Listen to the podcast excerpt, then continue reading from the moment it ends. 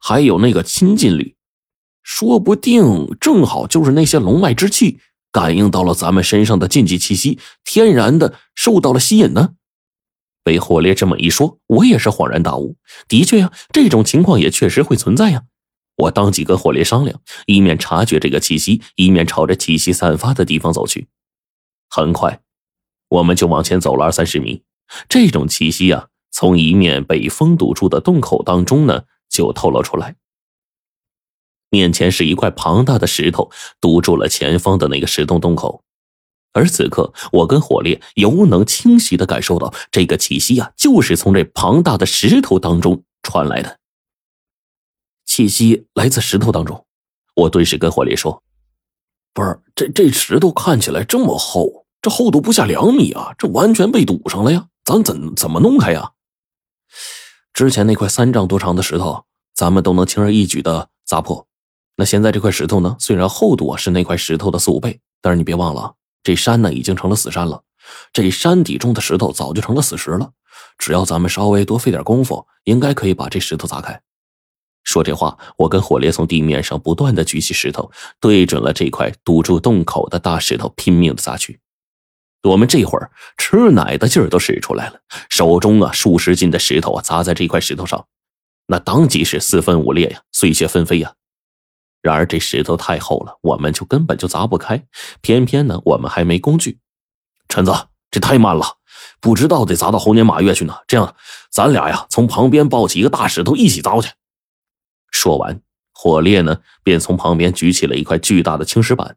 这一个石板总重量不下于两百斤。我小时候呢跟胡老道练过一些功夫，火烈这家伙呢因为血脉继承的问题呢，就能力提高了不少。这会儿。我们俩四个手臂将这块两百多斤重的大石头给举过肩，也差不多也有些吃力。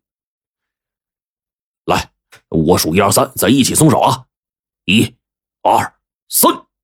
当即一阵剧烈的碰撞声震动着耳膜，我忙就捂着耳朵跟火烈分开跑。那块砸出去的青石板因为本身呢裂纹密布，顿时就四分五裂了。然而，那块堵住洞口的大石头依旧是毫无所动啊！他大爷的，再来一块更重的！说完，火烈这家伙拉上我，又弄了一块更重的。这伴随着我们四五次之后，第六次的时候呢，砸下去的一瞬间，那块堵住洞口的大石头终于四分五裂了。火烈是气喘吁吁的呀，足足将那块堵住洞口的石头啊，祖宗十八辈给问候了个遍。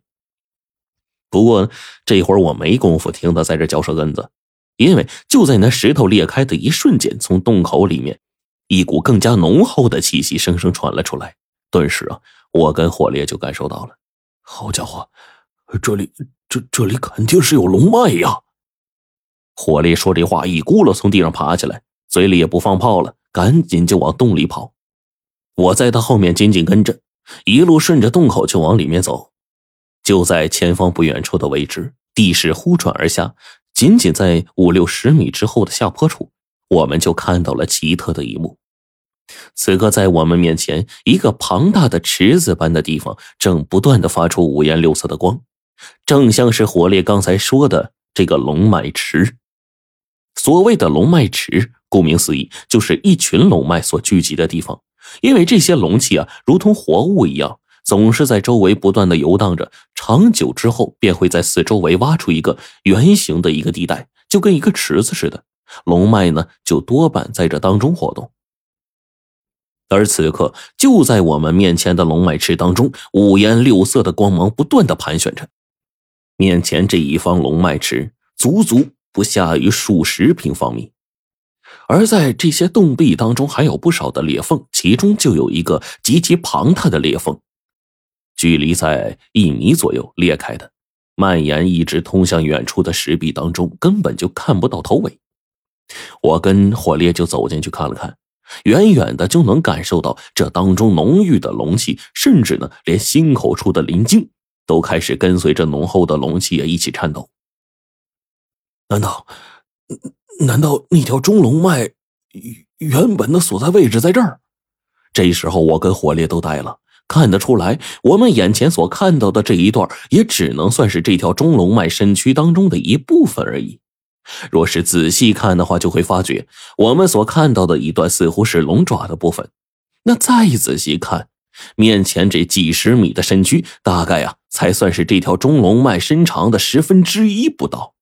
如果是这样的话，这整个一条中龙脉的长度，大约已经到了两三百米的惊人长度了。然而呢，震惊归震惊，但是我们面临的严峻形势却不得不重视起来。这整个龙脉池中，现在也就只剩下这些五色氤氲的稀薄龙气了。那些龙脉已经是不见了踪影，还有那条庞大的中龙脉。如今的龙脉池中空空如也，我跟火烈一路而下，就连一条残存下来的末龙脉都没能看见。看来这里的确变成了死山了。哎呀，我着实叹了口气，无奈的摇了摇头。火烈这时候呢，也是一脸的愤恨。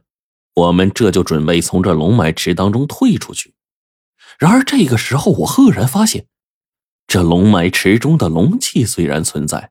但绝对算不上十分浓郁，而刚刚明明我们感受到了浓郁的龙气存在，并且似乎这龙气呢还在这龙脉池当中的某个地方，仔细感受就会察觉，似乎在这龙脉池下方隐隐有更加浓郁的龙气存在着。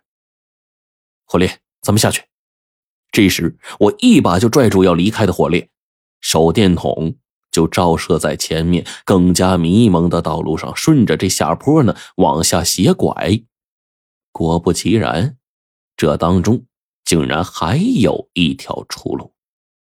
在顺着往下走了二十来米之后，我的目光就锁定在了一片碎裂的崖壁前。